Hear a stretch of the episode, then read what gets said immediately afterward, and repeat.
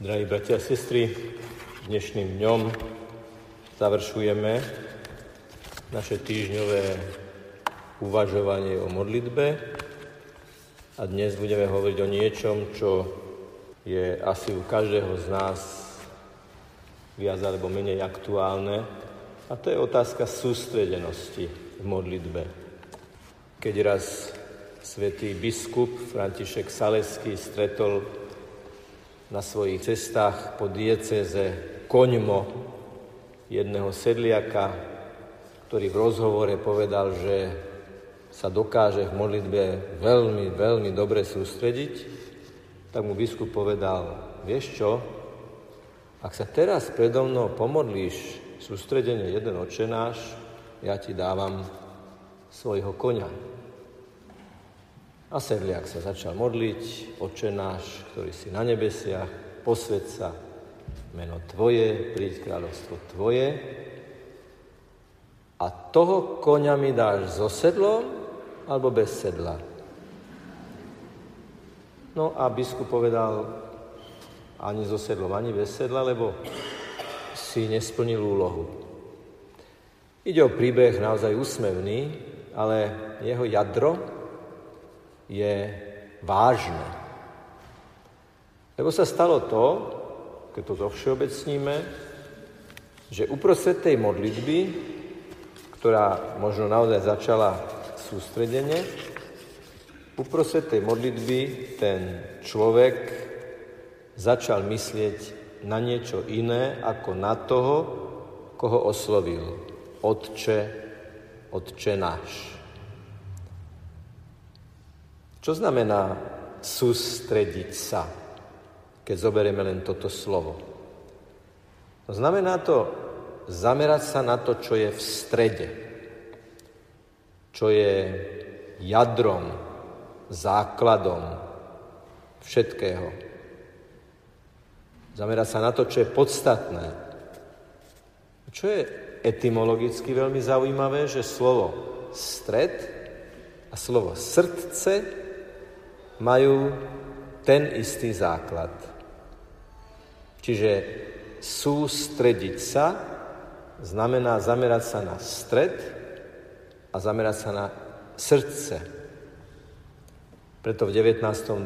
storočí sa veľmi prehlbila a rozvinula úcta k najsvetejšiemu srdcu Ježišovmu, čo neznamenalo určite orgán v tele, ale to, čo symbolizuje.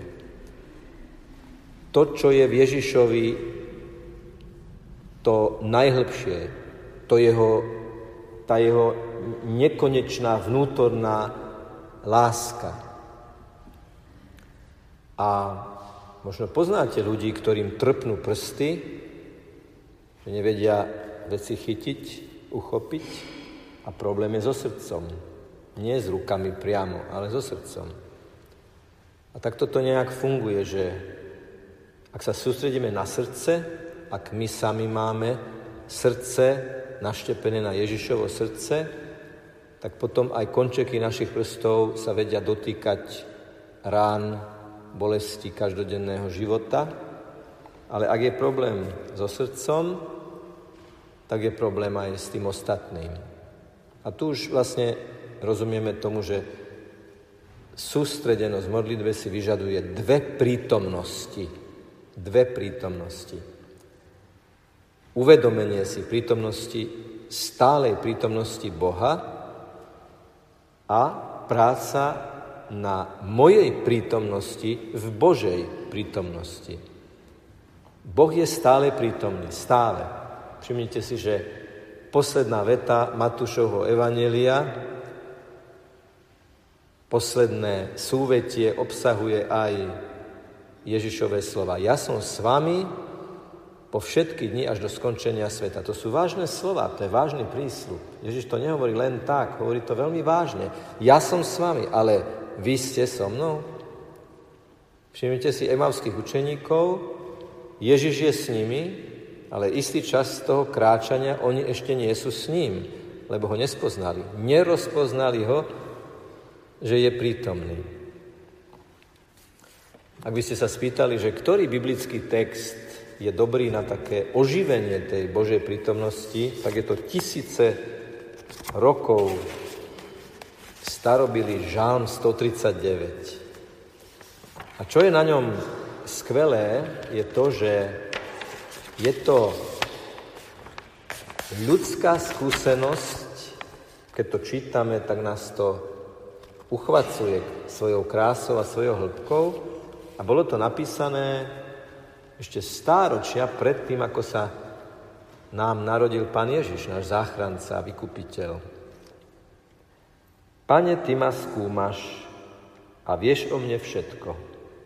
Počúvajme tieto slova pod zorným uhlom toho, že uvažujeme o sústredenosti v modlitbe a prítomnosti Ježiša, prítomnosti Boha a našej prítomnosti v tej Božej prítomnosti. Ty vieš, či sedím, či stojím, už zďaleka vnímaš moje myšlienky, či kráčam a či odpočívam, ty ma sleduješ. A všetky moje cesty sú ti známe, hoci ešte slovo nemám ani na jazyku, pane, ty už vieš, čo chcem povedať. Obklopuješ ma spredu i zozadu a kladieš na mňa svoju ruku. Obdivuhodná pre mňa je tvoja múdrosť, je taká veľká, že ju nemôžem pochopiť. Kam môžem ujsť pred tvojim duchom a kam utiecť pred tvojou tvárou? Ak vystúpim na nebesia, Ty si tam. Ak zostúpim do podsvetia, aj tam si. I keby som si pripel krídla zorničky a ocitol sa na najvzdialenejšom mori, ešte aj tam ma tvoja ruka povedie a podchytí ma tvoja pravica. Keby som si povedal, azda ma tma ukrie a namiesto svetla ma zahalí noc, pre teba ani tmy tmavé nebudú a noc sa rozjasní ako deň. Tebe je tma ako svetlo. Ten žalm je dlhší, ale z hľadiska nášho uvažovania je tento úryvok najpodstatnejší. Keď ho prečítate viackrát, a to vám odporúčam, nájdete ho po Svetom písme v Starom zákone medzi žalmami, 139, opakujem. Je to ako Boh, tak povediac, sleduje ako keby unikajúceho človeka. On to hovorí, aj keby som sa chcel skryť pred tebou, čiže je to akýsi sklon, pane, zabudnúť na tvoju prítomnosť, skrývať sa pred tebou, byť tým Adamom a Evou a synmi Adama a Evy, ktorí sa pred tebou skrývajú a zahalujú a ty nás stále, pane, hľadáš a kladieš na mňa svoju ruku aj zozadu, keď som ti obrátený, ako keby chrbtom a ty ma vedieš a zachraňuješ a podopieraš. Tak takýto je náš Boh, milujúci, prítomný Boh. Tak toto je Božia prítomnosť, garantovaná Ježišovou krvou. Ježiš, ktorý hovorí, ja som s vami po všetky dni, je ten Ježiš, ktorý za nás zomrel na kríži a za nás sa modlil. Komu inému máme veriť, ak nie tomu, kto za nás dal život? No ale teraz ideme k tomu bodu B. Naša prítomnosť v tej Božej prítomnosti, lebo vtedy sa naozaj stretneme, keď sme prítomní v tej Božej prítomnosti. Tak predovšetkým je dôležité mať krstné sebavedomie. Žiaľ, Zdá sa, že veľmi málo si uvedomujeme, aká dôležitá, úžasná, fantastická vec je to, že sme pokrstení. Áno, krst sa odohráva jednoducho. Stekala nám po hlave voda a ten, kto nás krstil, povedal, ja ťa krstím v mene Otca i Syna i Ducha Svetého. A tu vôbec nejde o matričný záznam predovšetkým že je to zapísané v matrike. Je to dôležité, pretože istý poriadok v týchto veciach je nevyhnutný, ale oveľa dôležitejšie je, že sme v Božej matrike. Čo v Božej matrike? V Božom srdci zapísaní. Ak si pokrstený, pokrstená, môžeš si teraz v posvetnom sebavedomí pokrstenej osoby povedať, moje meno Boh pozná. Ako sa niekedy ľudia chvália, viete, ja poznám toho ministra, aj on ma pozná, aj ma pozdraví, ja poznám tú slávnu speváčku, aj toho herca sa týkáme si. Ako máme niekedy takú tendenciu tak naznačovať, alebo len takom druhom pláne, aké máme známosti a neuvedomujeme si, že tá najúžasnejšia známosť je, že naše meno je zapísané v Božom srdci. Toľko miliárd ľudí, toľko miliárd ľudí môže si Boh pamätať po mene, ako dobrý pastier, ktorý pozná svoje ovce, ale prosím, tu nemáme dočinenia s obmedzenou pamäťou nejakého počítača. Tu nemáme dočinenia s obmedzenou pamäťou človeka, bytosti, ale Boha, ktorý je neobmedzený, veľký, úžasný, ďaleko presahuje naše predstavy. My o ňom vieme práve to, čo potrebujeme pre našu spásu, ale on je nekonečný úvahy o tom, či si môže konkrétne aj moje meno pamätať, je neadekvátna, keď hovoríme o Bohu. Takže kľudne si to povedz. A nie je to vôbec nejaké nadsadené. Moje meno má Boh vrité do dlaní. Už sme o tom hovorili pred časom. Čo to znamená? Dlaň je to, na čo sa najrychlejšie viem pozrieť. A Boh vidí moje meno. Pretože som pokrstený.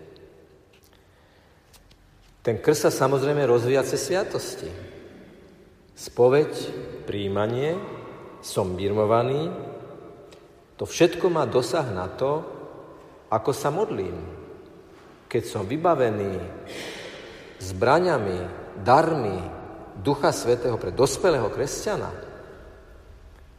a bol prípad nedalekom kostole odtiaľto, že sa 84-ročná osoba nechala birmovať a urobila veľmi správne, nikdy nie je neskoro, lebo dospelý človek jednoducho potrebuje plnosť týchto darov. A to samozrejme nemôže nemať dosah na spôsob našej modlitby, ak sa máme modliť ako dospelí ľudia. To, čo veľmi pomáha prežívať Božiu prítomnosť a vstúpiť našou prítomnosťou do Božej prítomnosti, aby sme sa v modlitbe stretli a viedli naozaj rozhovor v plnosti tej modlitby, je byť pred Bohom vo veľkej úprimnosti a vydanosti. Nemyslím si, že je celkom duchovne správne, i keď to chápem, čo tým chce niekto vyjadriť, keď povie, že čau pán Ježiš, čau Ježišu. Pozor, Ježiš hovorí, že sme jeho priatelia a už nie sme sluhovia, ale nie sme jeho kamoši. On je náš pán, on je náš vykupiteľ, on je náš záchranca. A takéto, takéto žoviálne vyjadrenia chcú vyjadriť hĺbku a blízko s Ježišom, len musíme dávať veľký pozor, aby sme si ho potom cez takúto žoviálnosť nepretvárali podľa nášho obrazu. Čo sme si, to sme si. Nie, nie. Ježiš je podľa listu Hebrejom ten istý včera, dnes a na veky. A tak povediať, potýkať si s Ježišom a pozdraviť pána Ježiša, prečo nie? Ale vždy v bázni. Bázeň sa nikdy z našej modlitby nesmie vytratiť. A bázeň nie je chladný odstup úradníka, bázeň je úcta voči tomu, ktorý je veľmi blízko. Lebo v niektorých moderných špiritualitách sa objavujú takéto náznaky, ktoré vonkoncom nie sú zle mienené. Na 99,9% nie sú zle mienené, ale trošku sú pomílené. A keď to aj niekto takto povie, samozrejme, že ho nesperujeme a nevynadáme mu, lebo on to myslí dobre, ale postupne a trpezlivo možno povedať, pozor, nestrať bázeň pred Ježišom. Je to ten, ktorý za teba zomrel a ktorý za teba vstal z mŕtvych. Ešte aj jeho učeníci mu padali k nohám. Ďalší bod v sústredenosti sú veci, ktoré nám víria v hlave. Čo mám urobiť preto, aby som uprostred toho očenáša nezačal myslieť na toho konia, na to sedlo, na ten dar? Ako je možné nechať všetko pred kostolom, ako sa to kedysi hovorilo? Je to vôbec možné? Sú také dve možnosti. Prvá možnosť je, že človek príde naozaj s veľmi rozbúrenou dušou a pod tlakom nejakej životnej okolnosti asi naozaj v niektorých prípadoch nie je možné nemyslieť na určité veci. Ale klaďme veľký dôraz na to, či Ježiš je naozaj ten, ktorému to odovzdávame a on je ten mocný, silný, ten, ktorému dôverujeme a odovzdávame tú našu bolesť, tú našu frustráciu, ten náš šok, ktorý sme prípadne práve prežili. Dôležité je to preklopiť. Pane, tebe to dávam, ty si mocný, ty si silný, tebe to odovzdávam. Ježiš nesmie byť backgroundom nášho problému, ale stredom nášho problému. A keď to vo veľkej dôvere jemu odovzdáme, je to v poriadku. Ale koľkokrát v živote nastanú naozaj takéto dramatické okolnosti.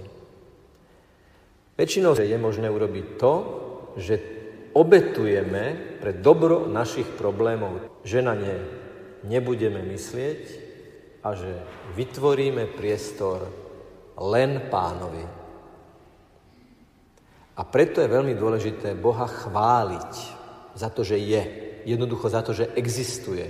Za to, že sa nám dá spoznať a ďakovať. Chvála a vďaka. Keby sme zredukovali našu modlitbu čiste na to, že prosíme ťa, daj. A nikdy by sme neďakovali a nechválili, niečo v tom nehrá. Lebo ak prosím, tak sa patrí aj poďakovať. To je elementárna vec, keď si dieťa niečo prosí od rodiča, rodič mu to dáva, vie, ako povieš, ďakujem, tak, nech sa páči. Aj my ako Božie deti nesmieme vynechať z našej modlitby rozmer chvály a vďaky. Pane, ďakujem ti a pane, chválim ťa. A potom prosiť konkrétne veci, ale sústrediť sa na Neho. To väčšie svetlo na oltári je veľmi dôležité. Ono, ono pripomína Ježišovú eucharistickú prítomnosť. Skúsil by som teraz zakončiť niekoľkými praktickými radami. Je veľmi dobré si vymeziť na modlitbu čas. Nejaký čas. Otázka, koľko je nezodpovedateľná, pretože vy prichádzate z najrôznejších kontextov, rôznej miery pracovného zaťaženia v domácnosti, v práci, niektorí viac cestujete, niektorí menej, nedá sa povedať, že koľko, ale vymedziť si na modlitbu čas. A vymedziť si minimálny čas. Že pod určitú hranicu nejdem nikdy.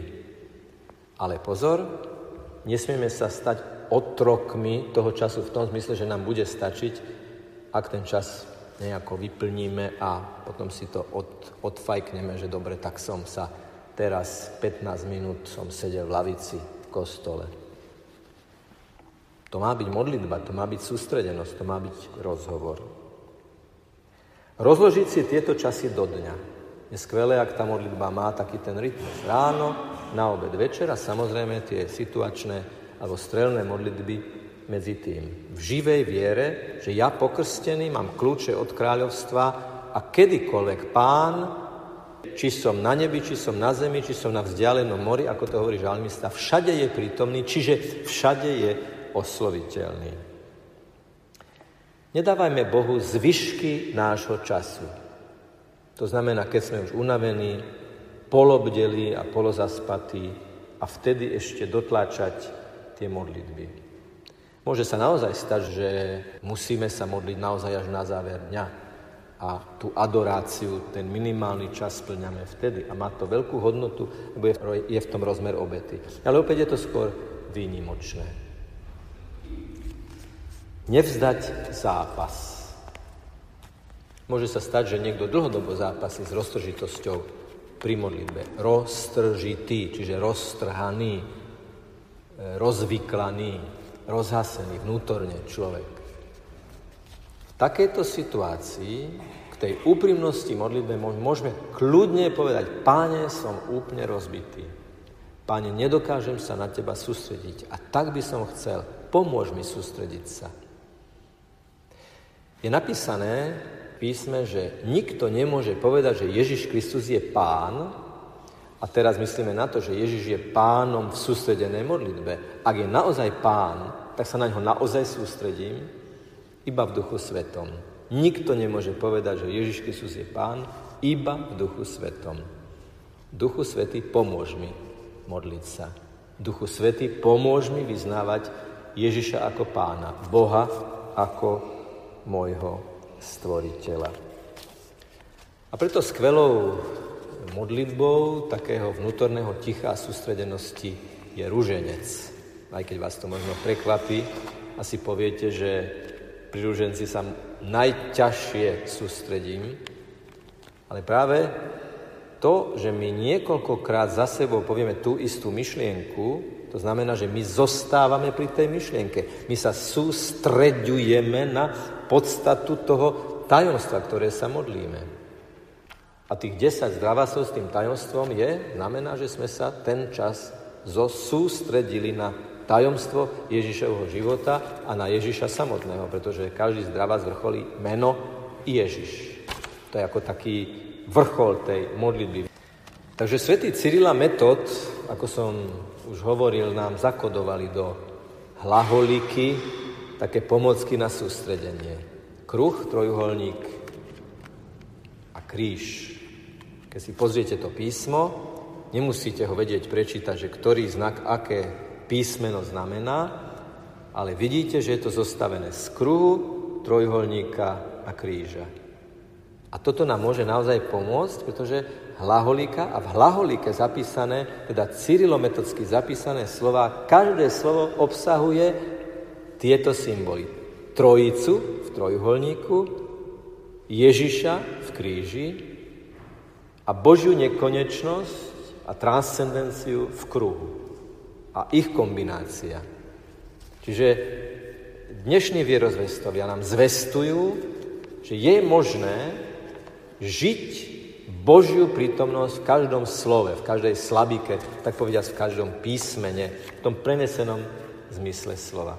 A tak vám prajem na konci tohto nášho cyklu a vyprosujem od pána a od Ducha Svetého na prihovor Panny Márie. Na jej prihovor vám teda prajem, aby naša modlitba bola niečo, čo budeme robiť radi, nie preto, že to musíme, ale preto, že to chceme, nie preto, že sa to patrí, ale preto, že na tom existenciálne závisíme. Nie preto, že je to zvyk, ale preto, že je to pozvanie Boha do nášho každodenného reálneho života, ktorý samozrejme je iný, keď tam pána pozývame, ako keby sme ho tam, nedaj Bože, nepozývali. Tak teraz spoločne vyznáme vieru. V tom vyznaní viery, v tom vyznaní viery povieme, že verím v Boha, verím v Boha všemohúceho a tá Božia všemohúcnosť je prítomná v tej Božej prítomnosti. Si uvedome, že ten, ku komu sa modlíme, je všemohúci. Tak nech naše modlitby sú plné takej dôvery, že ten, ku komu sa modlíme, je všemohúca láska. Všemohúca láska. Keď bol Boh len všemohúci, bolo by to mohlo by to v nás vzbudzovať ako si strach a obavy. Ale on je všemohúca láska. A keď je nekonečne láskavý Boh, ktorý je láska všemohúci, už ak takýto Boh s nami, kto alebo čo proti nám. Nech je pochválený Pán Ježiš Kristus.